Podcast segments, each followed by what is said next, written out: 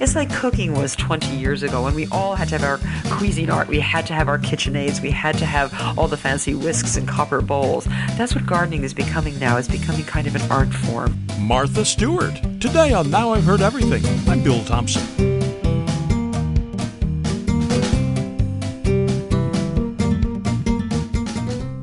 Well, in most of the U.S., warm spring weather is here, and that's inspiring many of us to get out and work in the garden. And that reminded me that in the late fall of 1991, I had the first of several interviews I've done with Martha Stewart, master of all things domestic, including gardening. Now, people often ask me when they find out I've interviewed her if Martha Stewart was ever rude or condescending or otherwise difficult to me, and I have to say no. Each time I met her, she was very kind and very pleasant to me.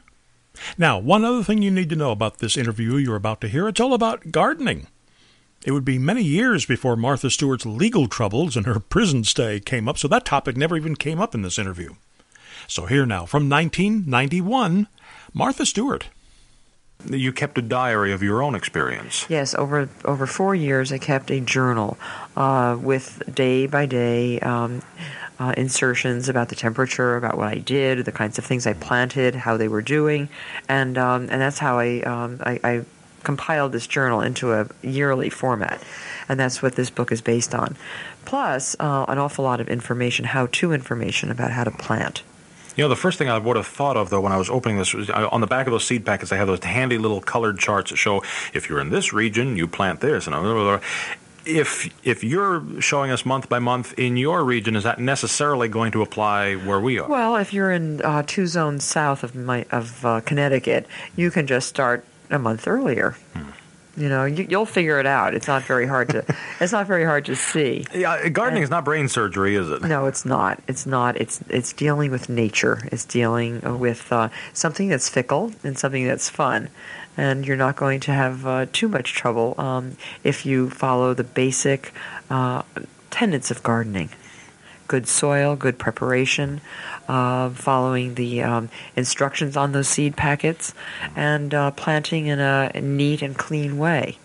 It's not quite as simple as just taking a, she- a seed and shoving it in the ground and praying. No, is it? shove it in the hard, rock hard ground without preparing that soil. You have less of a chance of something successful than if you prepared that soil nicely and gave it a little bit of food and nourishment and water. It's really like raising an animal or a child growing something. If you've only got a limited space with which to work, is uh, how do you go about deciding what best to plant? Uh, well, one thing you can do is um, talk to your local agricultural uh, um, directory, uh, sort of like a college that teaches architect- um, agriculture, or um, if you want to talk to the, uh, we call it a um, in Connecticut, we call it the um, extension, the garden extension or mm-hmm. the agricultural extension. And uh, you can find out what really does grow well in your area. You can go and peek over your neighbor's fences and see what they have growing. And you can go to the garden centers and see what's available for planting. And then once you get those basic things down, then you can start experimenting and trying to grow things that aren't, aren't necessarily native to your area. But if you're bound and determined, if your heart is set on tomatoes, uh, or peppers or whatever it is you had in mind, it may you may have to it, it, may take a bit of work to, to get it. Oh, sure. Um, if you have the wrong kind of soil for tomatoes, uh, you may have to uh, change the soil. You may have to grow the tomatoes in pots, in tubs, mm-hmm. uh, with their correct nourishment. And you can. You can grow anything, anywhere, as the 21st uh, century farmers, as I call them, are showing us. You can grow things just in water. You can grow things just in air and uh, go to Epcot Center. They have a very fascinating exhibit there of uh, plants that are growing in air. For the most part, the roots are bare to the air, and every uh, few minutes or so, they're passed through a very rich water solution, which gives them nourishment. So uh, those are all techniques that I think are going we're going to see more and more of um, because of um, the way farming is uh, is going. But uh, if you want perfect vegetables and perfect fruits, um, with all the infestation that we're experiencing um, and without too many pesticides, you can do things in controlled circumstances. It takes a, a lot of ingenuity sometimes. It does, and it's very scientific um, when you get into that kind of gardening. Backyard gardening is still a rather nice hobby, an economical hobby, and a very rewarding hobby. And you will get your hands dirty. And to get your hands dirty is the fun of it. there is something there's something very basic about uh, humanness that we must have this contact with Mother Earth. Well, it's nice to know that people want that contact. Many people find themselves, you know, with dirty hands. Their mothers have told them their whole lives, don't get your hands dirty, keep your clothes clean, don't do this, don't do that. And they uh, have a hesitation to garden. But I think once you experience the joy of growing something, of nurturing a little seed into something like a great big 500 pound pumpkin, then you really uh, are hooked in gardening and you can become a very fine gardener. I was amazed speaking of, of humongous plants, the, the, the arm length leeks that you had grown. Weren't they beautiful? Holy now, mackerel. those were grown from seeds that were given to me by some Japanese. And uh, in Japan, uh, leeks like that are common in the marketplace. All the leeks are long and white like that. And when I planted those seeds, I had no idea that I would really get leeks as beautiful as they were. But they were perfect. Now, are you surprised sometimes at the results that you get? Oh, absolutely. And I'm so thrilled at the results.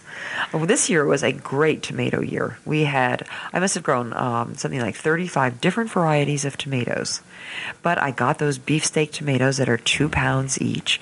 I got better boys that were perfectly round and deep red. I got big boys. I got better girls. Uh, there are all these great names now for tomatoes. You got to stop They're, saying all this to somebody who hasn't had lunch yet. I'm starting to get hungry. Wouldn't you love a wonderful tomato sandwich on toasted sourdough bread with some nice arugula and basil? And Let's talk about fertilizer mayonnaise? here.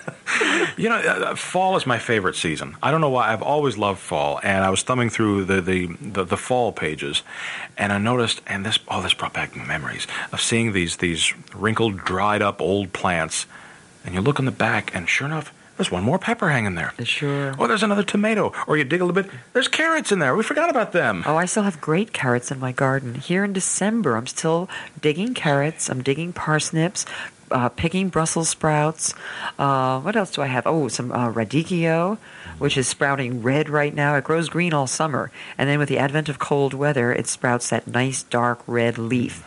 And uh, yeah, and if you have cold frames, you can prolong the growing season.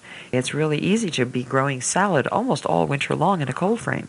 But you know, as we get closer to Christmas time, most people think, you know, poinsettias and mistletoe and all these other kind of Christmassy plants, but you tend to forget what's out in the garden. What may be what may be lingering there that you forgot about. Oh yeah, and and if you plan your garden well, and that's what my book is all about, is planning from the beginning of the year all the way through the end of the year, so that you do have things growing at all times, that you can harvest all year round, and that you can also uh, use the indoors as a place to garden. After this short break, Martha Stewart explains how you don't have to be Martha Stewart to garden like Martha Stewart.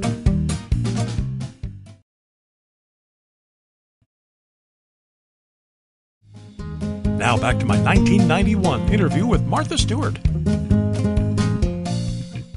Some people may get an inadequacy complex and they see, they open up these gorgeous pictures, you know, your immense garden, and you come inside and you have baskets and bowls and jars and all this kind of stuff. And most people have, you know, a couple things left over from the Tupperware party 10 years ago. They maybe have an old coffee can somewhere and a postage stamp out in the backyard that they call the garden. Well, that postage stamp can be a lot of fun. And um, I started with a tiny little garden at my sister in law's place uh, because we didn't have a place of our own. When we got our own garden, then I started to experiment and to grow my own kinds of things. And then when I moved to Westport, Connecticut, uh, about 20 years ago, on which this gardening book is based, that is now a six acre garden. It grew from two acres to six acres. And, um, and I've had a wonderful time learning and, uh, and growing. One is tempted to ask, where do you find time to tend to a six acre garden? Well, it's my life. Remember, I, I work in the garden, I work at home, and uh, the garden is part of my environment, and it is also my garden. Gardening is my passion. I love gardening. So um, it is very important to me that I grow a garden that's prolific and productive. Now, is there a difference between, you know, there's a number of gardening books out there, and then the bookstores will all put them together. Oh, it must be gardening, and put them all together. But you're talking about a different kind of gardening than the than the decorative, you know, Victorian, you know, with the sculpted shrubbery and, and exotic thing. That's another kind of gardening. That, yes, well, there are many different kinds of gardening, um, but this book is devoted to um, to us, to all of us who want to know about gardening, want to know in detail about growing bulbs, about how to plant a tree, how to plant a berry bush, how to plant um, tomato plants. This book is devoted to those of us who want to grow like that. Also, how to grow flowers and herbs. Mm. So it's very broad in its spectrum of growing, but it's also uh, unique in that it is about one person's garden and one person's personal approach to gardening with wonderful pictures. There's 320 mm. pages and oh, more than 700 photographs of my own garden. So there, eh, there's no other gardening book uh, written in America that's quite like this book. And I think that um, all of us who read this book will learn from it uh, and get ideas for our own backyard garden. Mm. My only complaint: many of these photos are far too small. They should all be full page. Well, that would be a 700-page book, and couldn't carry it I around think, with think you. of the gift edition you could make. Wouldn't that be nice? Tell my publisher, please. As we get closer to Christmas, we've we've brought things in that we've dried things in the garden, things that smell pretty. What kinds of things are appropriate to put together that, that will around the house that, that will make it smell nice this time of year? Well, it's time also to make your potpourri. Potpourri is an assortment of herbs, spices, and flowers, dried flowers, that you mix all together uh, and then uh, scent with scented oil. And I always want to encourage people to buy the real fragrant oils that are made as extracts from real things, not artificial oils. Just like some perfumes are artificial and some are based on real things, I think you should look for the original oils like uh, lily of the valley, freesia, rose oil, and then you mix that oil with a fixative like a orris root that's ground up powder, and you mix that with your dried uh, ingredients, and um, I package it in cellophane bags, really pretty decorative cellophane bags, tie it with a pretty ribbon, and I give those as gifts. I've been doing that all fall. But it's very nice, and bowls of this potpourri around your house really give a sense of summer um, to the atmosphere around your house. Uh, you know, it strikes me that you've been mentioning throughout the, that, that that it's it's a year-round activity, but we we tend to uh, those of us who are part-time gardeners, we, we tend to think, well, we'll plant in the spring, watch it grow in the summer, we'll harvest in the fall, then it's done, and we don't stop to think all the things that you can do with this stuff all year round. Right, and that's what's that's the beauty of gardening is that it never ends. Um, cleaning up your garden, you can still be cleaning your garden in December. You can be pruning your trees while they're dormant. Now's the time in December and January and February to shape your trees, to take out the dead wood, to take out the um, pieces of um, growth that really don't belong there. Um, it's also time to um, walk around your property and plan what you can do as soon as the ground unfreezes. So it's um, it's a lot of fun. I think it's a it's an opportunity for all of us to um, get into tune with nature and to really uh, get into tune with ourselves. It's a very good meditative kind of occupation too. On the practical side, are the prices of things that you'll need next spring better now than they will be next spring? I don't think prices fluctuate so much in gardening. Uh, the tools that I that I urge people to buy are the best quality tools. Those two can be purchased during the winter, so that you know uh, that you have all the tools ready for springtime for the for the intensive time of gardening. But um, but I have not noticed a tremendous increase in prices in anything garden related. Seeds may have um, gotten a little bit more expensive with the popularity of gardening, or I think it's more the demand. It's now more than 70 million households are involved in some form of gardening. 70 million. And 10 years ago, people were hesitant to mention the botanical name of something they were growing because they were to be considered snobs. Or they, um, you know, they were satisfied with one shovel. Now you have to have five shovels, one for each kind of job. It's like, it's like cooking was 20 years ago when we all had to have our Cuisinart. We had to have our KitchenAids. We had to have all the fancy whisks and copper bowls. That's what gardening is becoming now. It's becoming kind of an art form. And I'm very happy to see this because it is a a, a very nice way to bring the family together, to involve everybody, and to um, to get that sense of satisfaction. It, it is an art. You're creating something uh, Absolutely. with, with God's help. Well, of course, and sometimes with nature's revenge. You know, hurricanes come and knock down everything you've tried. But that's another thing that gardening teaches one is patience and humility. It's kind of funny. I didn't think about those things when I was, uh, you know, beginning uh, beginning to start my garden. I just I never thought, oh gosh, I'm going to have to learn how to be patient because I'm a very impatient person. I want things to happen right away. But um, but a lettuce seed is going to germinate in 21 days, no matter if you put it in, in the greenhouse, if you put it outside, if you know, no matter what you do, it's going to take 21 days to germinate. So you're going to have fun with gardening, but you're also going to learn how to wait and how to experience um, a lot of different. Martha Stewart will be 80 this summer, and she is chairwoman of Martha Stewart Living Omnimedia. And you can find easy Amazon links to Martha Stewart's books at our website, heardeverything.com. Did you know that you can find all of our past episodes at our website, heardeverything.com? We're into season three now, and you can go back and listen to interviews from season one and season two, as well as everything we've posted so far this year at heardeverything.com. And of course, we post new episodes here every Monday, Wednesday, and Friday. And you can find us on all major podcast platforms. And thanks for listening.